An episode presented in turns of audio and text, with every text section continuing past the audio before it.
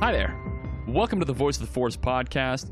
Today we're going to talk about The Mandalorian Chapter 14, The Tragedy. My name's Dan, and I'm joined here by my co-hosts, Ed. Hello. Hey Ed, how you doing? Ah, yeah, excited. That was weird. Kind of excited?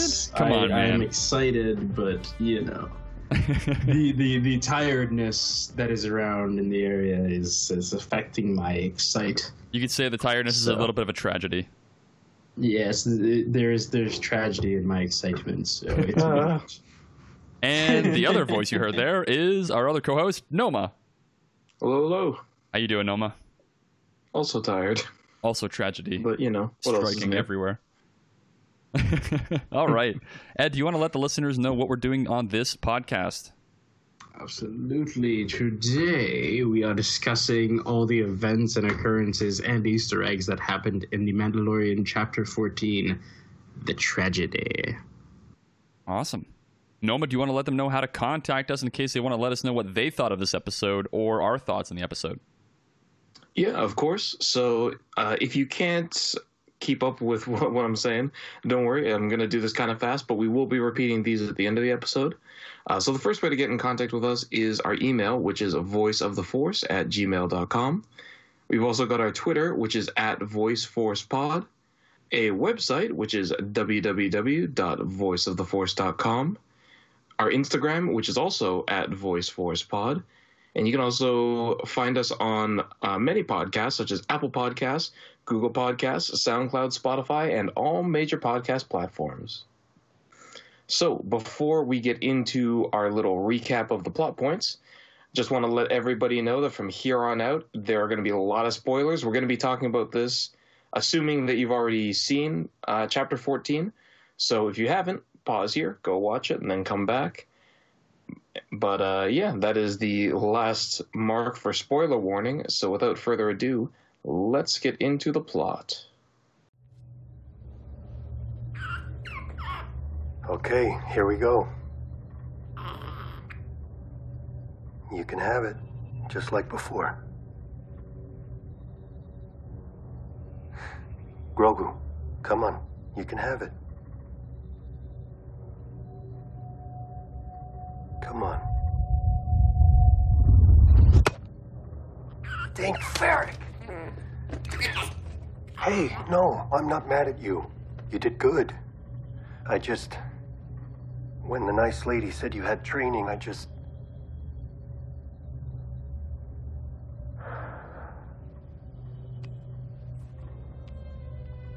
You're very special, kid. We're gonna find that place you belong, and they're gonna take real good care of you.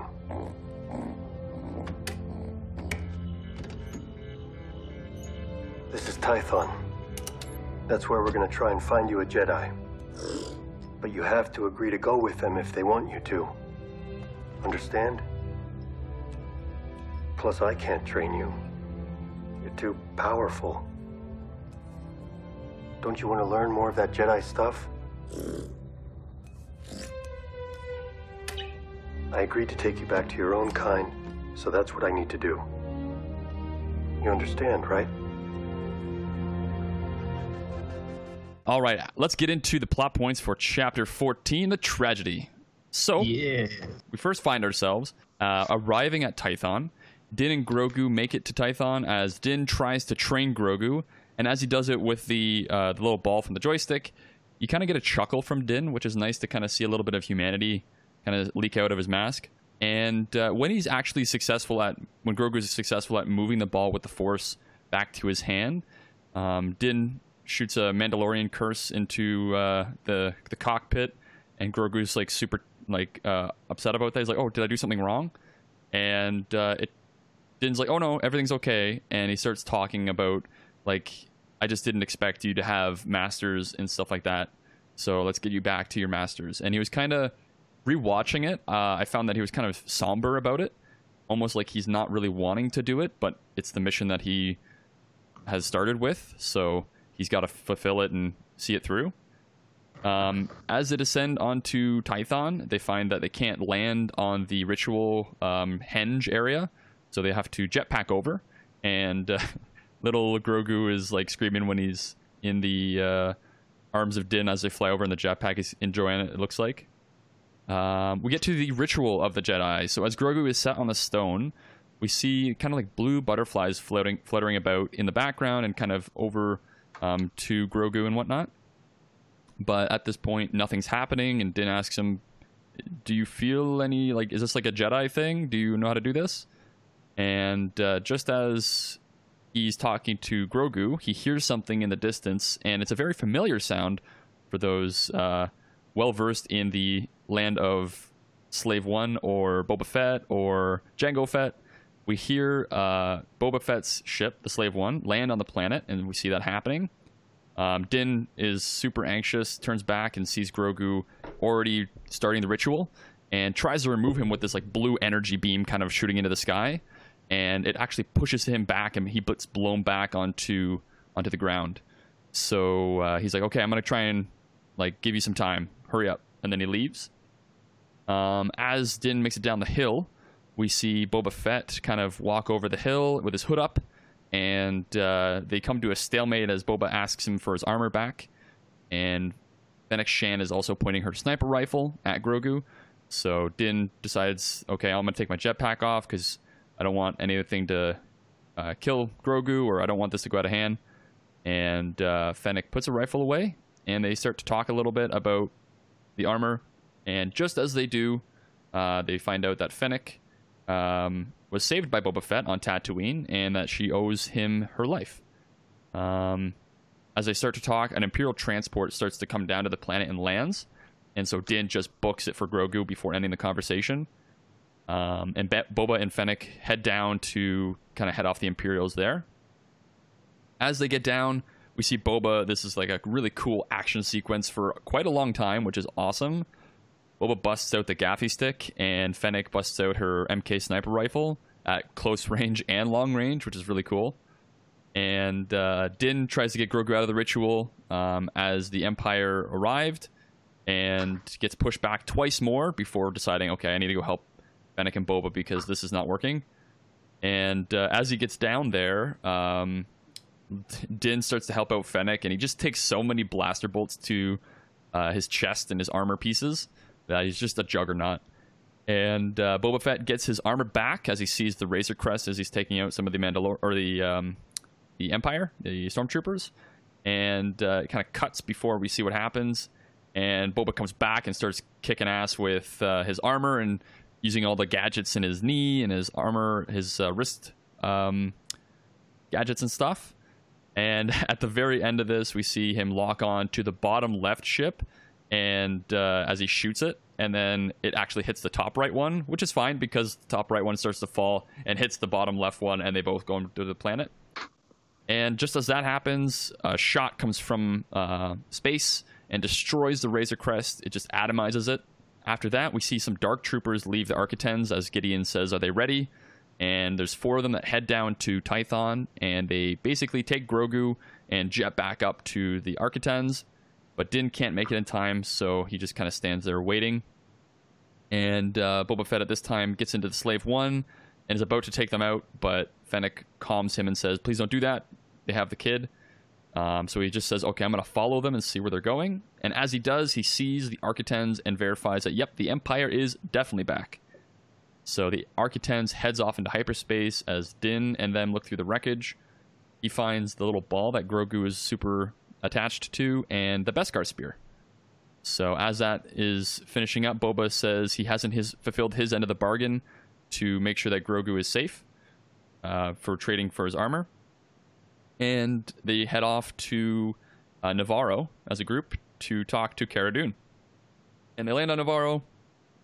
Din talks to Cara and asks if she can locate a guy named Mayfield, his last name, and they find out yeah it's Migs Mayfield. He's serving 50 years in the Karthon chop fields for uh, having to having killed one of the New Republic soldiers. Cara says that she needs to follow the rules due to the stripes on her New Republic badge that she was given to by Appa a few episodes ago. And uh, Din tells her at the end of the scene that the Empire has the kid, and she doesn't look too happy about that. We cut to the final scene where uh, we're on the Arquitens with Grogu, and he's just throwing around stormtroopers and choking them in a prison cell.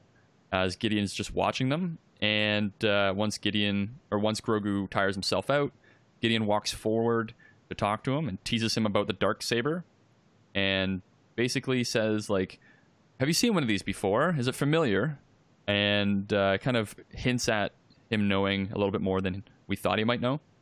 And they stun Grogu, and basically Gideon just tells the lieutenant to inform Dr. Pershing, the doctor from the very first episode that was experimenting on the child, that they have the donor, and uh, we see what happens next episode. That is chapter 14. All right, let's get into the discussion. Who wants to go first? Let's go uh, Noma this time because Ed went first last time. What do you think of Noma? Oh, lots of things. I mean, I guess we should get the the biggest elephant in the room uh, talked about first, which is we've got both. Not only, you know, do we get Boba Fett back, we've got him for the rest of the season. It sounds like. yeah. I'm super psyched for that. Oh, I am elated when we saw Boba Fett at the end of the first episode of this season, and now he's back with the Slave One and his armor, and he's a friend with Din. Nothing can get in the way of pure perfection with Boba Fett, man. this is so good. Um, yeah, I think I think when when we were all watching it together, as soon as Slave One showed up, you know, most of the time when there's when there's big reveals like that, you know, Dan usually uh, is is pretty loud with his ex- uh, exclamations, and me and Ed are like, "Oh yeah, that's cool." But when Slave One showed up, we were all three of us were like, "Oh my god, it's Slave One!" Yeah. So I heard the sound. I'm like, wait a minute, and then it shows. I'm like, wait a minute, and I'm like, maybe it's not the slave one. Maybe it just looks like it. It's like, no, it's him. Oh my god.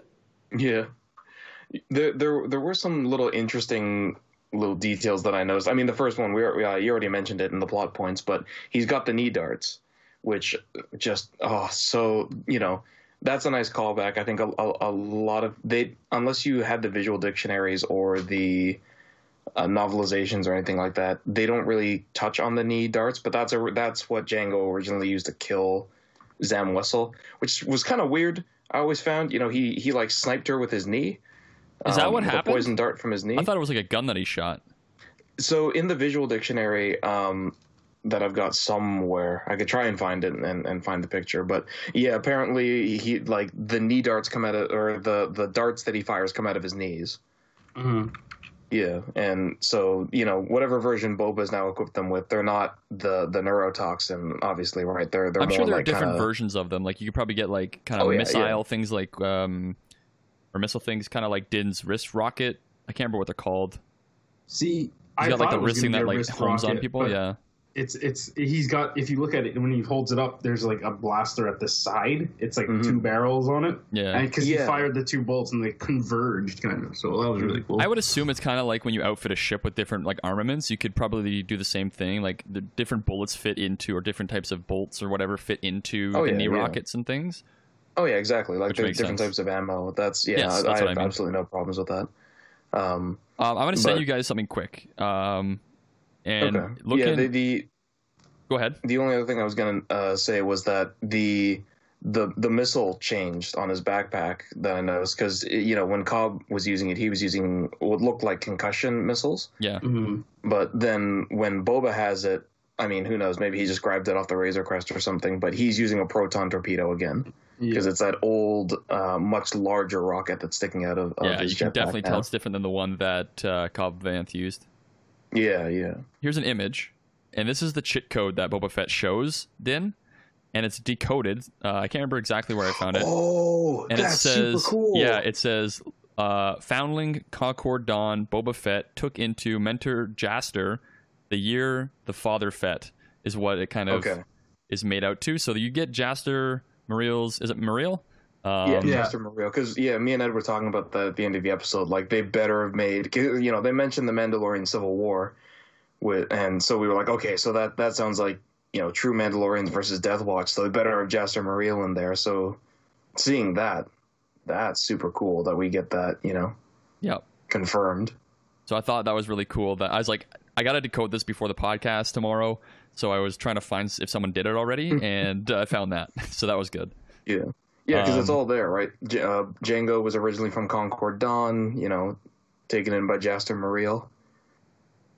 Exactly. So, ah, that, that's that's very satisfying. Uh, to I'm, I'm sure Ed feels the same way, but yeah, it's super satisfying to see that that that is the case. They're using the the original uh, lore. So there's some Mhm. interesting interesting connotations with that. A lot of history uh, with you know what Boba says about his father fighting in the Mandalorian Civil War, as well as you know getting Master or Mentor Jaster Mereel um, kind Mhm. of name dropped on his chain code there, which is awesome.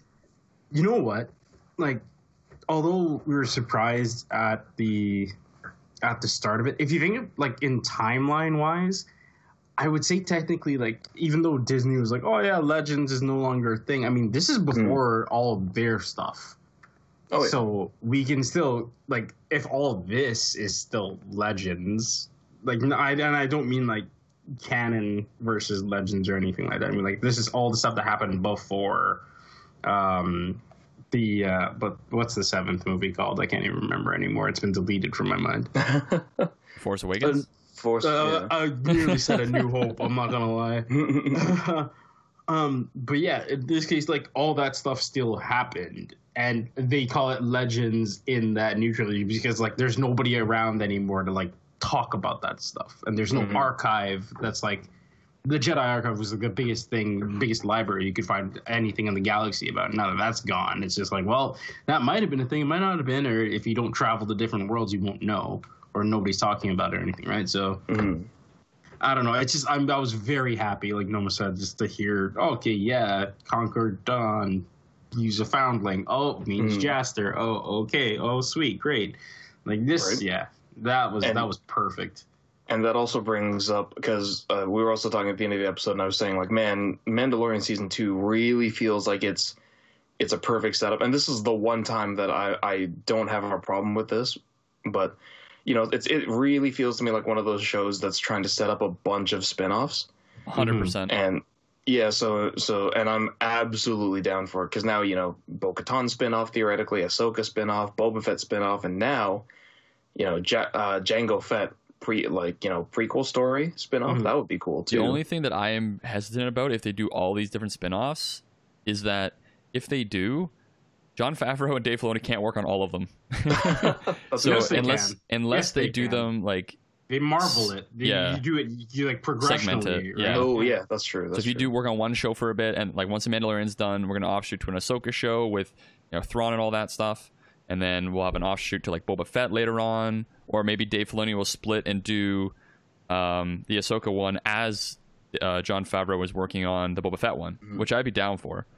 Um, I just want to make sure that the people that are, you know, bringing this back and know the story in their minds and have a kind of um, a timeline in their in their I, like in their minds for what's going to happen to all these different characters are the Mm. people that are working on it. Like that's that's the no, biggest yeah, thing. that's that that's that's a great point because I I would only be okay with or you know I, I would only be down to watch those spin-off shows if it was done with the same level of, of love and quality that Mandalorian has. Yeah, exactly. If they approached it the same way as the sequel trilogy, no thanks. Uh, Yeah. I'm going to skip it. Mhm. no, but- Ed. uh, Sorry, Noma. Did you have another point that you were going to talk about with Boba Fett? Uh, not for Boba Fett. I was gonna uh, talk about the the other uh, big plot point that I was very happy we we got. You know, we'd been speculating about it for weeks now, which was the Dark Troopers, Mhm. right? And the fact that they just straight up, I, I feel like they knew the people were going to catch on to it at this point. You know, they they know who they're pandering to. Yeah, So the fact that you know they're not just really pandering though. I think they're just being fans yeah. themselves, and it's just kind of reflecting back in the show that way. But yeah, but you know what I mean, right? Where Yeah. it's just like they, they they know the people that they're making this show for, the fans like them. So you know, we've known for for weeks, well, speculated for weeks that it was going to be the the Dark Troopers in Episode Four, the the Siege. Sorry, what was that? Two episodes ago. Yeah. So I'd say weeks. We've known for two weeks that it was probably going to be Dark Troopers. So the the fact that he just calls them out and says, you know, uh, deploy the Dark Troopers. That that was really nice to see. So we got to see the Phase Three Dark Troopers. And cl- like close Less- up. Yeah, right. Less pipes than I thought they'd have, but I think th- those might have been like you know power cords or something like that. Like yeah, I was charge wondering too cables. because it looked like Charging them the the things that the Mm. Tie pilots have. You know, going into their mask. Yeah, yeah, Oxygen. yeah, it looked like those tubes kind of in Episode Four. yeah, right. but but uh, yeah, I was kind of rewatching that deployment scene, and you know they they make it very clear as well that they're you know ninety percent droid because they they show the kind of wrist uh, uh, pivot points on on the dark troopers. Yeah. So just kind of make it very clear that they're. Um, Well, I definitely think they're like 100% robot for sure. Oh yeah, and and now that also ties into you know what we saw in the siege with those things in the tanks and the force because from from what I. I, I ended up looking up some stuff on the dark troopers because I'd forgotten that they're all supposed to be force sensitive and have that kind of like biological those biological pieces inside of them. Oh, really? Yeah, yeah, Oh, that's something from from uh, Dark Forces where yeah, they're all they're all like they're they're not like you know Jedi or Sith level training, but they're all kind of force sensitive just to they give them an edge in combat. Slightly use the force as a robot, kind of? Yeah, and it's they're like vaguely biological, right? Like I think they've got a, a human brain. uh, It was a little bit vague when I was looking it up again, but I'm, I'm I seem to remember them having like a human brain and kind of that kind of stuff, and that's why they're troopers and Well, not like droids, right? Oh, my God. Yeah. So that it's kind of like those that the they'd be like phase three dark troopers, like phase one kind of thing. I feel like, I, f- I feel like that's a lot so darker. they can kind of solidify it. Yeah, yeah. Dark Forces had, had some was uh, a, a little bit advanced in its taste at some points, but That's pretty cool. yeah. Ed, do you have any thoughts of uh, either one of those things or anything else? Um, I have, like, I enjoyed this episode a lot, but for me, I have more speculation than uh, than thoughts Okay. on this. Did you have Uh, any? so I was gonna wait to get to that, but like, yeah, you hit all the you hit all the main points because there's really a few. yeah. Like just the fight, it, the fights themselves when like the stormtroopers are coming down, like they got the stormtroopers down really well too. I find like Idiot, even flank him and then he gets like, shot. yeah, yeah, fl- flank them, you idiot, and go on from there. And it's like, yeah, go, we got this, we got this, go. And then it's like, oh yeah, they're taking pop shots as they're running up. So it's just like you guys aren't aiming again. Like, do you really expect to hit anything? yeah. Like, come on, and just seeing how the the Empire just throws. And I know it was for distraction and everything, just throwing waves, just be like, oh, the first transport didn't work. Okay, send another one in Yeah. and then to see that proton, they're like escape, escape, proton torpedo, and it's just like it reminded me of um, was it Rogue One when um, it was Admiral not Ackbar, it was Admiral uh, Uh, Raddus? Raddus when he's just like, yeah, take that Corvette and push that star star destroyer into that star destroyer, Yeah. and it's just like. Yeah, I'll fire this proton torpedo. I'll hit that one across that, and we're all like, "He's gonna do the thing." Oh yeah, he did. And he's like, "Uh, I meant to hit the other one." Boba Fett with uh, shooting down the Look- transports. Yeah, Yeah. shooting down the transports. Like that was really funny. That was awesome. And then he just turns around to the camera, just looks at it quick, and then it cuts. Yeah, and perfect. that that's the biggest. Oh, check this out! I'm about to do the whole. check this! I'm posing for the camera with Yeah. my badass helmet. And it's like that. That was another kind of glory thing. I think it was. Just, yeah, let's. Gotta let's get give Boba his shot. his shine, Exactly. his moment to shine. I was gonna say with Boba So- Fett as well, like when he first gets his armor, throws the you know the detonator on the ground and like jetpacks in and starts shooting everybody and taking out all the stormtroopers like super quick, super efficiently. Mhm. That is like quintessential Boba Fett. Like I am so happy he's back. He is I don't know. Welcome in this series, I guess. People were thinking that, you know, initially this series was supposed to be about Boba Fett, and then we found Mhm. out it's about Din. But n- now having him in, I don't think it detracts from Din at all. I thought it would, but I think if he stays past, you know, the end of this season, it might detract from Din.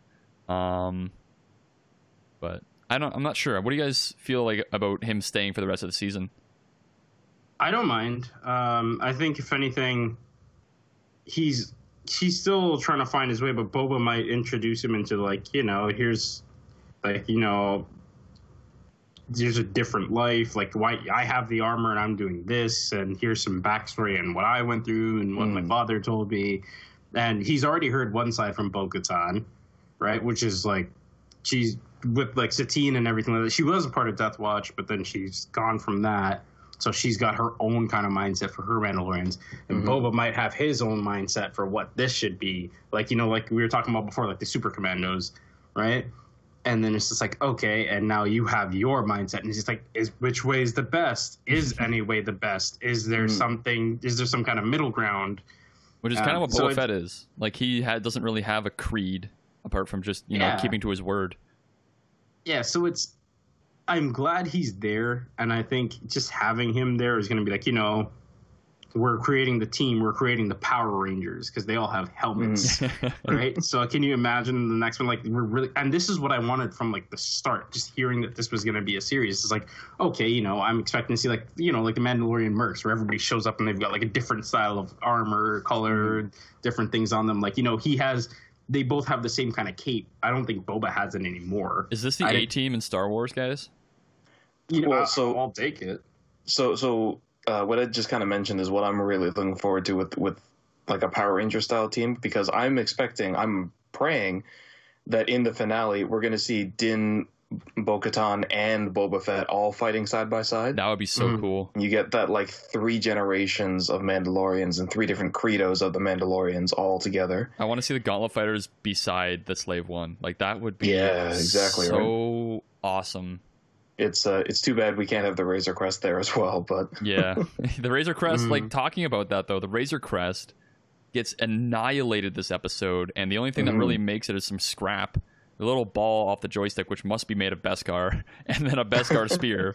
So it's either made of Beskar or plot. I Yeah. don't mind either way, but It's completely made of plot. Yeah. at this Yeah. point. uh, honestly, I think it's going to be something like maybe Grogu was more dark side, and you know isn't really looking for fret. Like when you know Din finds him, he might start Yeah. choking Din, and then he might pull that out of his pocket and remind him. I don't know. That's kind That's of true. where I'm thinking about. Like it's since he put it in his pocket and it's an item that he's keeping, it gives him hope. It's like maybe we can get Ro- Grogu back, but I think it's Mm. going to play a little bit bigger part, like it did with the other episode where he uses the Force to unscrew it, put it in a pocket, and then Din takes it, and then they use it with Ahsoka, Yeah. right? So I think there's there's a meaning behind all those things. So I think it's going to be used again. That makes sense. And and then the other thing with that that you were talking about that I didn't even realize, but there I, I was seeing a lot of comments about it uh, after we watched the episode was the be- the the importance of the Beskar spear, and it's not really plot important, but I can't believe I never even thought about this. Is you know Pedro Pascal, one of his other most famous roles is Oberyn Martell in Game oh, of Oh, yeah, Thrones with the spear. who yeah who does crazy spear you know is crazy proficient in spear combat and all that stuff you see in game of thrones was you know pedro pascal himself apparently from what people were saying online so you know you give the mandalorian a beskar spear and now you've just got all of you know That'd the be so actor's cool. experience wielding that weapon it's going to look sick Yeah, that's going to be starts awesome. actually using it Especially if he's right, fighting Gideon without saber, right? Because that's the only thing that can hold up to it apart from his armor. Oh, yeah, that's a good point. Because yeah, I was thinking, you know, when when he got the the spear, I was like, oh, okay, that's that's a nifty weapon. It, it doesn't really contribute much. And then yeah, thinking about it in the broader terms, I was like, oh, that's super cool. That that we can see the Red Viper in action again. That'll be Yeah. Before we get into more specu- speculation, uh, Ed, did you want to say Mm. something? Well, it was more just like I just wonder if like will he be encumbered by the armor itself and how he fights? Because Right. before that he was That's wearing true. like he wasn't Cloth. wearing all that much, so it's Yeah, like he yeah. could really spin and do a bunch of different things. So True. We'll have to see because maybe I don't know if Beskar weighs a lot. I assume it does since he couldn't really swim in it. Um, Mm. Well, that's the that's the thing about Beskar. It's supposed to be if when done right, it's actually pretty lightweight, but still really tough. Yeah, and he I also has a lot thing. of like other gadgets and stuff that made him might have weighed him down in the water too. Um, Mm-hmm. A few other points I wanted to talk about before we get into the speculation um, is like Din being a little upset that he has to give Grogu to a Jedi that he doesn't really know. Like, I, I feel like once Ahsoka said like you're almost like a father to him, and that's kind of coming from Grogu in a way, like from his feelings that Ahsoka senses. I feel like that really hit a nerve with Din because his parents died before, like when he was a small child, and he was raised by uh, Death Watch. I feel like that's a really big point for him. It's like maybe I can raise this like Death Watch raised me, as you know a foundling, but also like as a father figure and like to give this kid a home. You know what I mean? Mm. I feel like he is definitely having regrets, but he's sticking, trying to like rationalize to himself, like this is what I have to do. This is the duty I've been assigned. I have to fulfill this. I feel like Grogu might stay with Din at the end of this season or at the end of the series. I don't know though. Just Oh, from I think I think so. yeah, just from like what we've what we've seen and how he's reacting to everything, I feel like that's kind of where it's headed. Now that we get a little bit more insight into Din's mind as he says stuff out loud. Yeah, like I, I- think at hundred percent he'll still be with uh, Grogu at the end of the season. Yeah. End of the series, I think that's when they'll actually part ways. But okay. yeah, and also then just uh, going back to uh, one of your other points that I can't remember all of a sudden. That's, That's, okay. great. Um, Um, with Grogu, once you remember, let me know.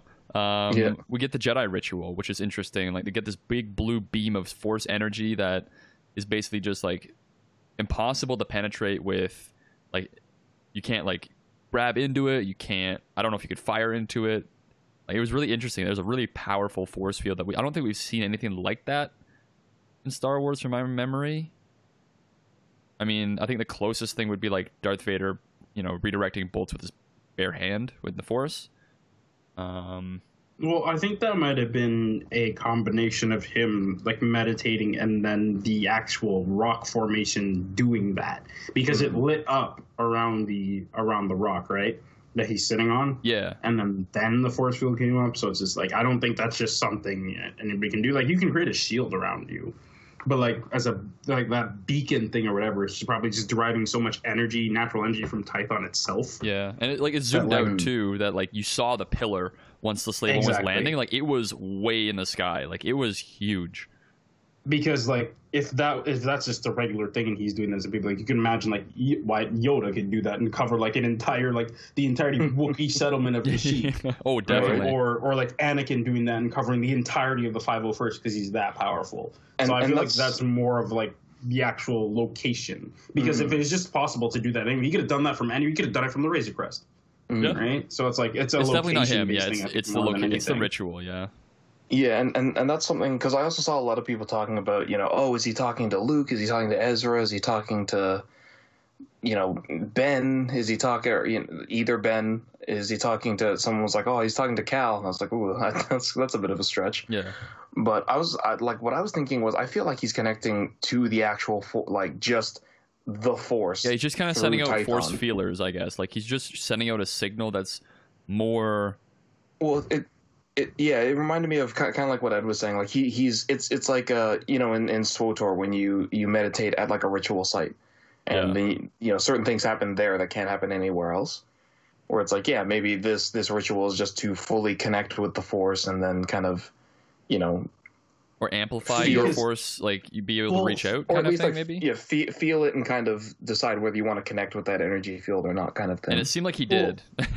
yeah, and Ed, Well- Ed, you were gonna say Yeah, think about it. When like you know, massive stuff happens or a big event happens, and it sends ripples throughout everything, and like like Yoda felt like the death of how many Jedi Mhm. Order sixty six, and people were saying like, "Oh yeah, I felt it. Like there was an emptiness. I felt it." So like this is another beacon, and be like, "Yo, I'm putting everything out there. Somebody, you know, hey, here's Is my Wi-Fi signal. Somebody Yeah. connect." you put a Right, range it's just extender like- on on Grogu. He became he became the Astronomicon for a second. right so you, you can imagine like we we could get a confirmation of exactly what it was if like they meet up with Ahsoka and again she's like oh so you did do it because I felt that where is he Yeah. kind of thing right what happened or Now, whatever talk- or sorry No, go ahead. it's like you know it's like either you know Luke or uh Windu shows up and it's just like Hmm. okay where, where's the kid at I was gonna say just with the Jedi thing there, like the Jedi that might be coming.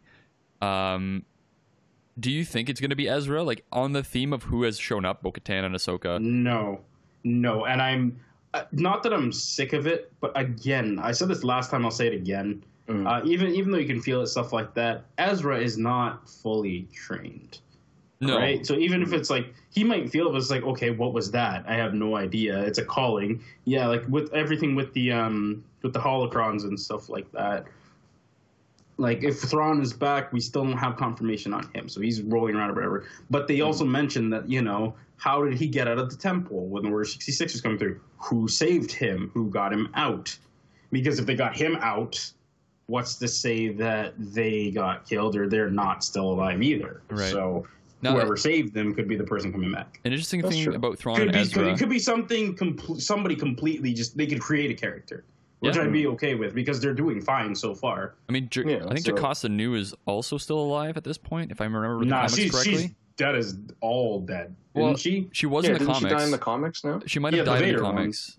There was a character from the comics that did survive. I can't remember who it was. I think it was Eth Koth, no? Oh, no, or did he die? No, he died 'Cause it was- too. It was somebody with the head horns, not not a not a not a Neridonian or anything Yeah, like that. But I'm like, not sure who it was, but there was a Jedi that did survive that is from the like from the Jedi Temple as well, and in the Mhm. comics. But on the same vein as Thrawn and Ezra, an interesting thing that came out after recorded last episode with Ahsoka was that Dave Filoni was in an interview, I think with Variety, and Mhm. said that Ahsoka in this episode may have been before we see her at the end of Rebels. So before she goes to get Yeah. Sabine, and before they go to see like go find Ezra, this is possibly before that, which would make sense. Like I could definitely see that. Um, which I, means that I feel like I feel like a part of the reason that he said that was because people were, were complaining that her head tails were too short but I could totally see that compared to what you see at the end of thing. I mean Dave Filoni is the guy who created Ahsoka, and if he could make, if he would make the, um, if he wanted to make the head tails longer, he would. well, I think Well, that no, the- no, no. They that they, was- they, that they was- went over that as well. that was addressed, yeah, because like yeah, um well, Shakti, the actor who played her, was just like, yeah, with her Montrals, like they were huge, and it, it, yeah. it really affected the way she could move and everything like that. Mm. And be, and we didn't see her do a lot of fight, fighting in the deleted Yeah. scenes, more just it's of like her a minute dying. or a second yeah, of yeah, her. right. right? It's her kneel. So, it's just her kneeling. That's it. Whereas in this one, Rosario Dawson's constantly moving and jumping and That's all true. sorts of Mm. stuff. And it's just like to do that with the huge with the huge ones there. It's like I, Yeah, I do it. yeah, it- So do you- no, you can't. Do you guys think this is Ahsoka pre end of Rebels?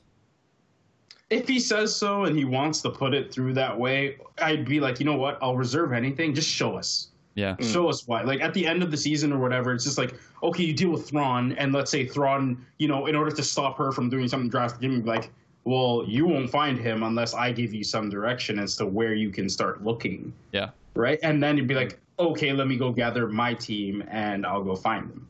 At Yeah. Then That- you could have that. Yeah, Oh that is my God, actually I a just came up good with a point. I didn't like that. That could explain why Sabine wasn't there. But yeah, like basically for me, it's this. It's exactly what Ed said. Whatever Filoni goes with, I'm, I'm absolutely fine with. Because if it's before, sure, it's before, and then her Montrals just happened to grow like a foot and a half in Yeah. between that time. If it's if it's not, and that was you know after the end of Rebels, then that I'm absolutely fine with you know, the fact Ah. that that the physical props. Uh, the technology for physical props hasn't caught up to the point where you can do it in Rebels because yeah, Sorry. he, he wasn't. Exp- or sorry, and that's okay. Uh, because you know, th- that's just that's just what you. That's the sacrifice that you make, right? Is we get to see Ahsoka in live action, but the Montrals aren't completely canon accurate, and that's something small I, I can live with. and I still feel like it falls under that category because the whole the loophole here with that statement is the fact that we don't just see her at the end of Rebels. Like she's there throughout it, and when she's fighting the Inquisitor and stuff like that, they are longer. They are. Mhm. Like that is a thing. So you, Yeah. like to to say that they'll grow, like I don't. I really think it's just the fact that it's live action. Yeah, it could be just And just a live action for the that, specific and at that point, it's just like, is that really the main focus of the character? Or are we talking about like how she is and what her mentality is and everything? Isn't that more important at this point? I think that's kind of what he was Mm. referencing more than the modules. Yeah. But um, I think that I just thought of, and no, I'm going to try and keep this spoiler free as much as possible. Um, it has to do with Thrawn and Ezra. Is um, Ed?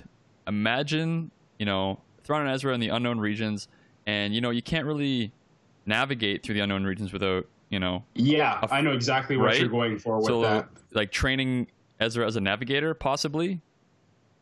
Yeah, to get back? like a non with no instrument kind of thing. Yeah, You know what I'm saying? yeah. I, I Um, because ye- yeah, yeah, and either because he doesn't know how to do it himself, so either one of two things would have to happen. Because Thrawn would specifically like- know those, like how to do that, kind of with his history in the ascendancy, right? So, and his experience Well, with the people he'd that. know where to he'd know where to take Ezra to learn sure, yeah, that, potentially as well. that as because well. it's happened before with him taking people there. It'd be interesting. I'm definitely excited to see what that story is.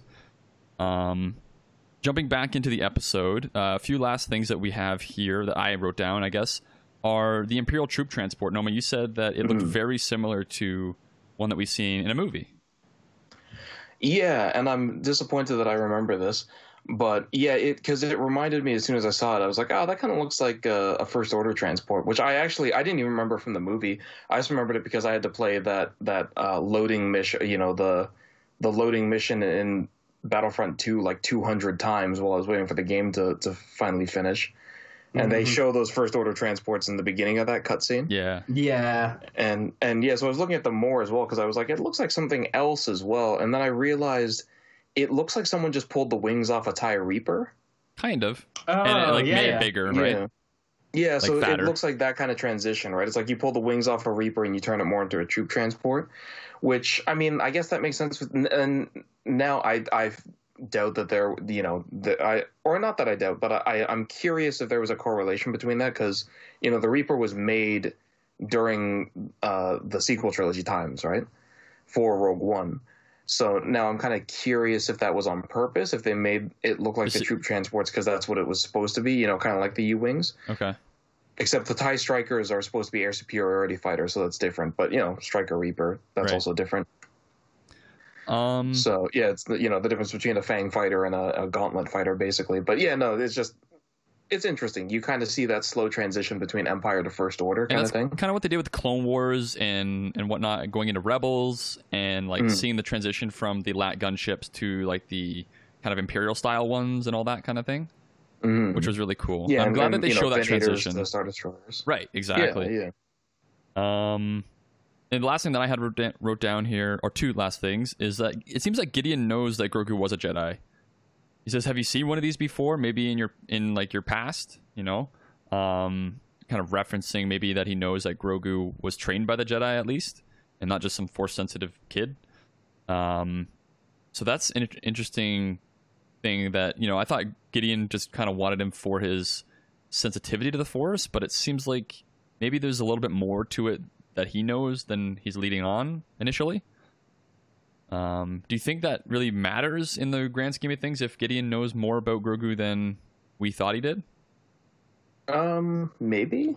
I mean, it it would certainly explain a couple of things on like why he's so hell bent on trying to find him and stuff like that. Sure.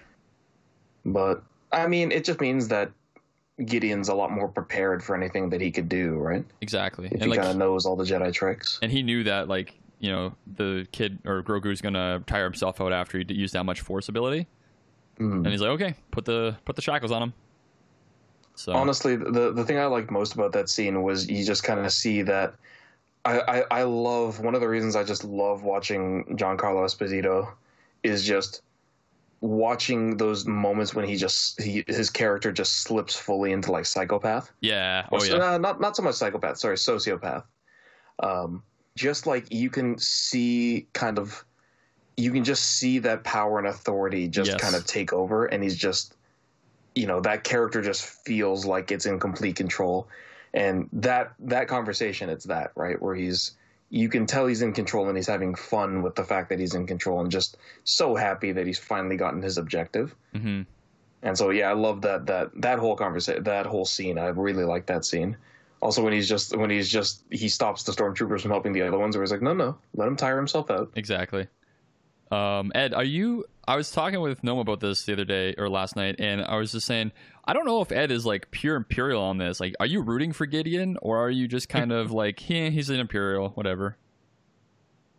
Rooting for is the different, too different of a word. Are you enjoying Gideon as an Imperial? I'm, I'm interested in to see where he's going because, again, the the cape thing kind of ruins the imperial stuff for me. I don't I don't understand it. it. Really it really takes the term warlord to the level. Definitely. At this point because when when he does that like snap turn right away from the viewport it's just like, "Oh, that was that was quick. That was mm. damn." Yeah, that dude, turn was like, like I, I, feel like they should have reshot that scene with him turning a little slower, slower. Yeah, cuz it's like what kind of roller shoes are you wearing? Well, okay. And to see him walking around with it and he's got like half armor and cape and everything, it makes it seem a little more medievally whereas yeah. everybody's still in their like olive olive drab kind of regular regular uniform. It's just like, okay. So I would really like some more backstory on Gideon before I either say rooting for or, you know, I'm not just going to blindly be like, oh my God, he's Imperial. Yes, go. It's like, no, okay. What kind of Imperial are you? Mm. Because, I don't think he's true you know, blue Imperial anymore. I think he's more in it for himself, which I guess is kind of True Blue Imperial. Well, they I- they also, sorry, they said in in season one he was ISD, wasn't he? Or I, ISB. ISB. I think And so. even- ISB. Yeah. Even with ISB, like we have, we have they either he'd be wearing white Yeah, like Or- Yularen. or he would be wearing something similar to Kallus. Or I guess this is the ranks that would be above him at this point because Kallus is an agent, right? yeah. Yeah. But even still, it's just like okay, so you know what is what was your rank or whatever at, at that point. Apparently, he served as an officer in the ISB, the Imperial Security Bureau. Yeah, which is kind of like Yeah, the so- FBI of the Empire. For those who Well, don't know. yeah, they're secret police Yeah. more so because it's Yeah. like you know we we we're spying on everything that's going out on the outside, but we're also making sure that you know internal affairs and everything that's happening in the empire stays legit and nobody's talking dissent or anything like that. 'cause Which as soon makes as you hear sense. that Like it, it coming doesn't, after you. they do reference like how much information he knows into season one about all the people that he's fighting against, like Cara Dune Yeah, and, yeah. and everybody um, in the Mm. cantina there. And he says it's because he's part of the IS. He was part of the ISB. Now, Mhm. I don't think he's So- the guy that started the initiative with the Dark Troopers. I feel like he's just continuing it. You know, like I don't feel. I feel like he doesn't have the mind for that kind of scientific. Oh, it was an imperial project, right? So Right, and I think he's just know, kind of everything- continuing it because he knows where those Yeah. research facilities are since he's ISB or Mhm. was ISB, which makes sense. Yeah, I, I'd be, I'd be curious to see if they, they bring back everything from Dark Forces because, in that case, yeah, it was a different general. I I'll, I'll, I'll look it up because there's something else I'm curious about with the Dark Troopers, but General, I think his name was like Ram or or Rom or something, Mhm. and he he had his own personal. Uh, ship that was creating the Dark Troopers called the Arc Hammer. Okay, maybe that is um, might be being brought back. Is what you're thinking? Yeah, maybe because I mean, well, it, it, the implication from Rebels is that the project was scrapped, right? Because they originally find the the Phase Two Dark Troopers in in like a, a storage vessel for like uh, destruction or something, right? Right. From what I remember, the Wynkahthu job or whatever. Yeah.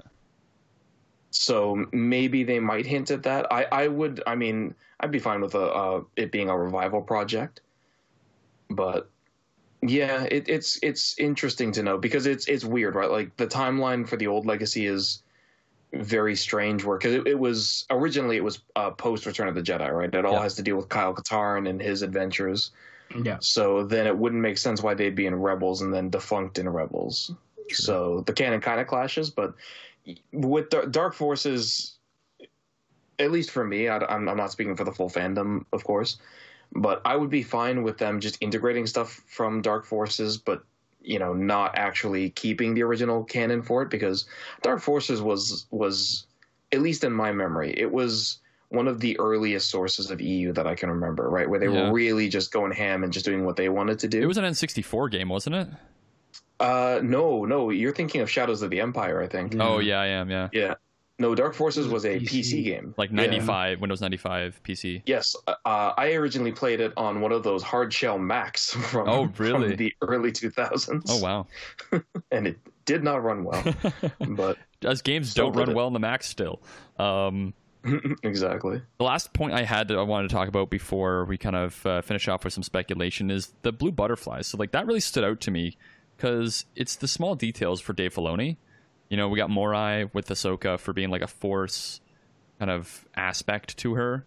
Uh, we Mhm. get Kay- uh, Dume, which is like the Loth Wolf for Kanan and uh, whatnot. And it's just like, I feel I don't know if these are like a force thing for Grogu or are they a Tython specific thing. So I looked it up last night, and there's not like there are different butterflies in the Star Wars universe, and some of which have been correlated with Ben Solo, some of which have been correlated with specific planets and being like pets to people.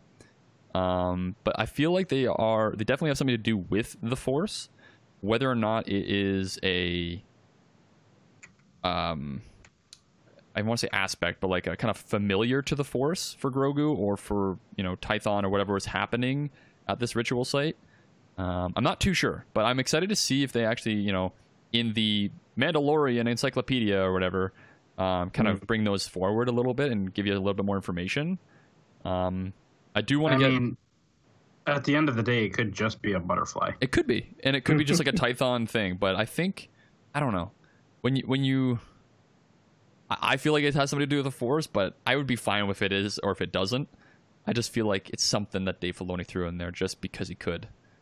Um, Yeah, could be. Like the, the only connection I could I would really draw just based off what I've seen so far is like it's blue. Usually the light side's associated with true, blue. true. Yeah, that's right. Yeah. Um, all right. Oh, also, sorry. Before we keep going, I did look up the stuff because, uh, you know, I I haven't played the Dark Forces game since I was like under fifteen, probably thirteen. So Is it ROM? yeah, so it was it's Rom Mohc Okay. is the creator of the Dark Trooper program. Well, okay. And uh, I also got a little bit of the stuff I was saying earlier about the Dark Troopers wrong, so I'd like to to clear that up now. Uh, yeah, General Rom Mohc, M O H C, was the creator of the Dark Troopers, and so the stuff that I was getting mixed up because I remembered something about, you know, organics. So the Phase One Dark Troopers, which are the ones I ironically don't like, were basically exoskeletons for very damaged clone troopers. So okay, yeah, so those were the zombie ones. Yes, yeah, and so in 40k lore they're basically dreadnoughts, but yeah, so it was like a, an exoskeleton with a sword and a shield, and they were made of phrik metal, so they were lightsaber resistant. Um, and then so the force thing I was talking about is in the, and I don't know how I remember this because I don't think I owned this book. The Star Wars Rebellion Prima's official strategy guide describes the Dark Troopers as force wielders wearing exosuits. Uh, however, this is probably non-canon within Star Wars Legends, and uh, especially since the Essential Guide to Droids was later the first source to explicitly establish that the Dark Troopers are droids. I'm getting all of this off of Wikipedia. Hmm. But so yeah, so that part is probably wrong. I, I'm assuming that the the Dark Troopers are not going to be force sensitive, and No. the the that things are something different. I'm- they, they could they could change it to And- have them do that. Now Well, that yeah, is in here with the is, like- clones and stuff. we know now we know that from past speculation it's just like what does he want you know grogu for? Yeah. because initially when we saw everything in the vats and everything like that it was just like okay are these like the things that are going to be inside the dark troopers? So that was Mm. like where we headed with that. And then there's the sith troopers in the in the sequel movies. But now it's just like okay the dark troopers are ready and they've jetted down but they're jetting down to get him Mm. so it's just like, okay, this is our job. We're basically, you know, special forces here. But at that point, it's like, okay, so why do you need him and what are you experiencing on? What is your goal here? Right? And that's the, that's still the unexplained. And I feel like it'll still be the, either by the end of it, they'll, they'll pull another heist and like grab him, get out of it, and maybe find a little more detail, but nothing explicitly said Could be. unless like unless Thrawn wants to reveal the entire thing himself, which is probably why we haven't heard too much about it, Mm. or why they want him other than like because first he was the asset. What's the asset being used for? Well, we're taking blood from him, but none of the blood's working. Well, why is not why isn't the blood working? And so we we couldn't use blood, so we switched to machines because who knows? Maybe they wanted to have you know damaged people inside of it and a way to control them with the blood and somebody who's force sensitive or something. Who knows? but I don't know. It's it's it's interesting. Why do they want him so bad? That is the that is the overall question for everything. Mm. Yeah. And with that, like we have some speculation about, you know, who like what's gonna happen next. Obviously we have to go with Mayfield now because that was kind of the plot point at the end of this episode. Um, so we're gonna go find Mayfield probably on that planet on whatever prison sentence he's got, and I'm sure he's gonna be really happy to see Din. Uh, kind of conflicted in a way because he put him here, but he's also rescuing him. So whether or not he screws him over, um, or if he hates the Empire more, who knows? Um, and uh, we're gonna go rescue Grogu. We're gonna have a final confrontation, possibly over Mandalore. I don't know why it would be over Mandalore. I'm just kind of thinking like if they're gonna have an infiltration somewhere that makes sense for Bo-Katan to be there, or you know with the dark saber being involved and stuff like that. I feel like Mandalore would be a good setup, or even like Concord Dawn would be kind of cool. Um, Yeah, I I feel it depends. doesn't really don't- need it, but I'm just saying like it might have it. I don't know. I feel like like Mandalore would I feel we're definitely going to see next season. A hundred percent, but yeah, for this one, I'm not hundred percent sure because Yeah. the, the the only important area for the next two episodes outside of the prison planet is just the Arquitens, right? Yep. Yeah. Yep. So I Whatever could see flagship is called. I could see them somehow being over the the, the planet space of Mandalore, and then something happens on the Arquitens. They can't really do anything with it, so they crash it onto like the desolate surface of it, and they cut their way out and stand on top. This time, it's them standing on top of, of a ship, and then we get the credits, and then season three. Okay, we're on here now. Where's the closest settlement that we can get to? Yeah. Oh, well, here we go, kind of thing. I could see that. I could totally see Yeah. that. Um, Yeah, because we, we were we were talking about how to like get everyone together and and that kind of stuff. And what I feel like would be the easiest way to kind of well, not even the easiest, but like the way I I, I kind of am predicting that it's going to go is, you know, once they get Mayfield, uh, Mayfield, Din will contact Ahsoka and say, hey, we need your help. They have they have Grogu, and then Ahsoka contacts Bo Katan, and then that's what brings them all together, right? Like, hey, I owe you a favor, something like that, because Yeah. at, at the current stage that they're at, I don't. It doesn't feel like Bo Katan would drop everything to help Din. No. No. But I but think to if, you know, but to help Ahsoka as as you know, payback for season seven of Clone Wars. and then that sets Mhm. up a confrontation for season three with Gideon and the dark saber, and like he's a major Mhm. plot point for Bo-Katan. Yeah, Um, yeah, and then also going back a little bit with uh, Mayfield, like I for one am super excited to see Bill Burr again. oh, especially I'm with also this kind of humor. I- Oh yeah, exactly right. The the writing they had from him was great. I'm super biased because I love Bill Burr. Oh, he's great. He's But- he's hilarious. Yeah, exactly right. But at the same time, I feel like this also sets up a couple of expendable characters. I would be pleasantly surprised if Mayfield and Fennec survived to the end of this season. You think so? I th- yeah, So, I mean, this is their second run of using this guy, right? So it's just like he can't just be a, he can't just be something to keep going to. Be like, hey, okay, we need you again, but we're gonna throw you away after this, and we need you again, but we're gonna throw you away again after Mm. this. Like, there's only so many times you can do that for the person who's like, you know, screw you.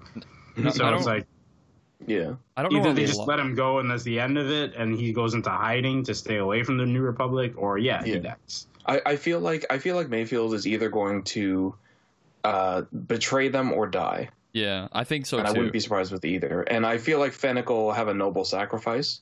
Either that, but if if they're gonna if they're gonna like it just it just makes sense to me in terms of if if you're going to off any of the characters yeah, it's the three main characters i see are mayfield fennec and maybe one of the night owls either uh sasha banks character or The the the yeah the, the the male night owl yeah.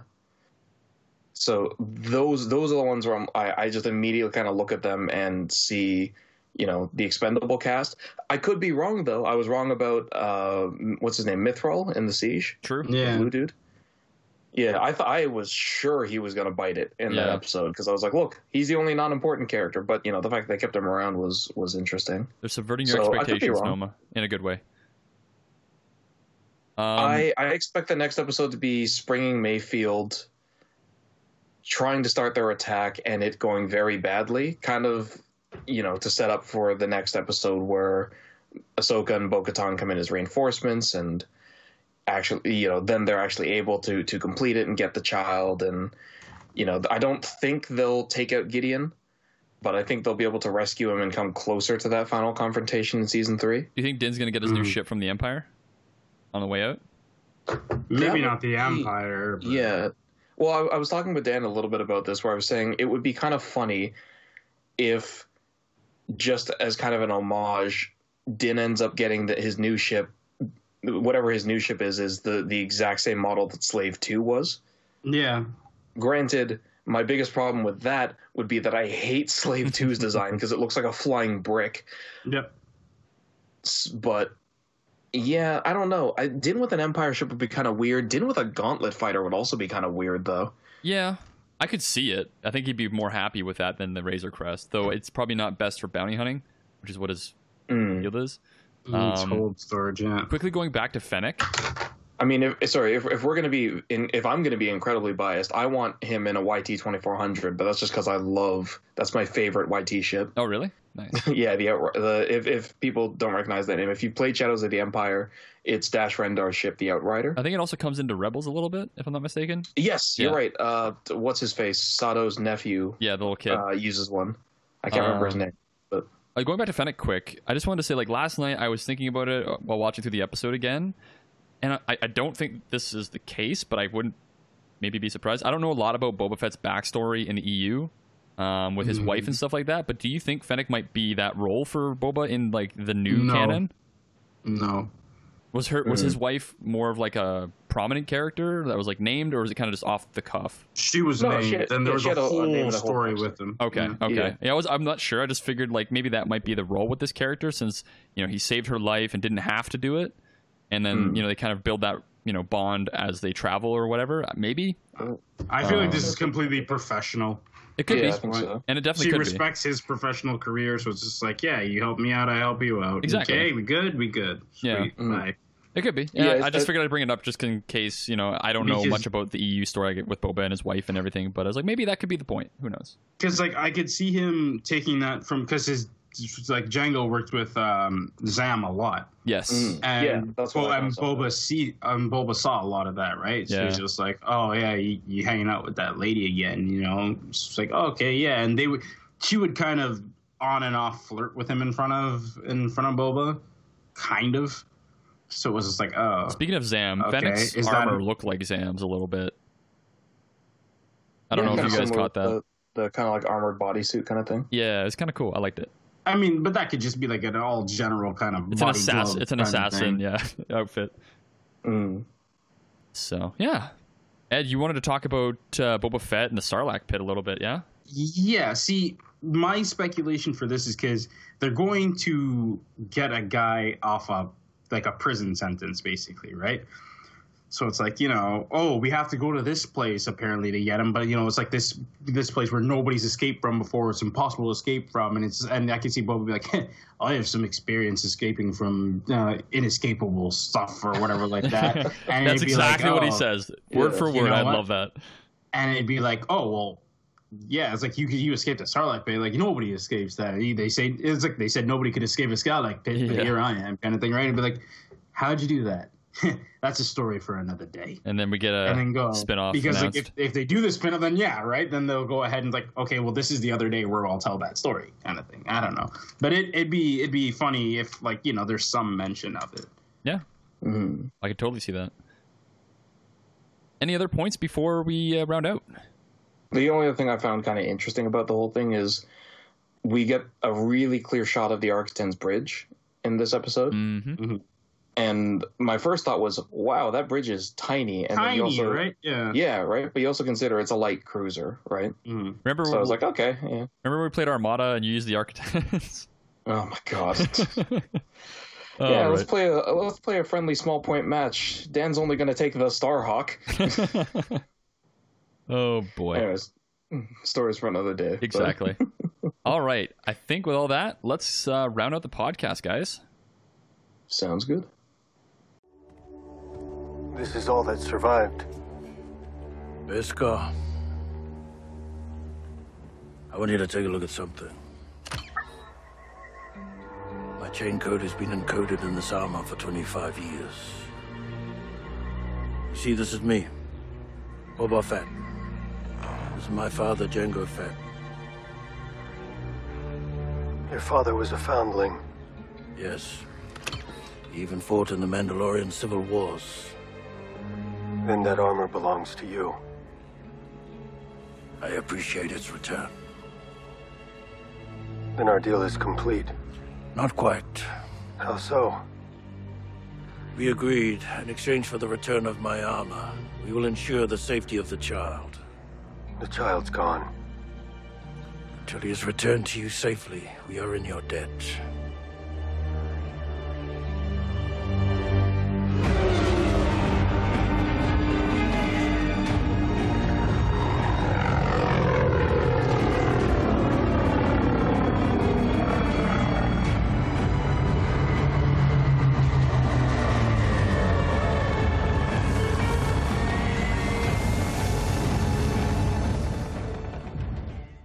Ed, do you want to let the listeners know how to reach us if they have any uh, qualms or anything they want to talk about with uh, regards to this episode or Mandalorian in general?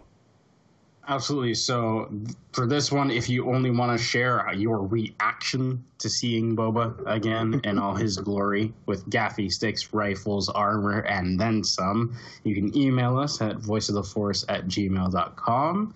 You could reach us with your reactions on Twitter at voiceforcepod. Because, you know, with this one, there's going to be bound to be a lot of retweets about this. So if you have like some insane reaction, you heard ours we want to hear yours. So definitely throw that out as much as you can. Instagram, you can hit us there. You can find us at, at VoiceForcePod as well.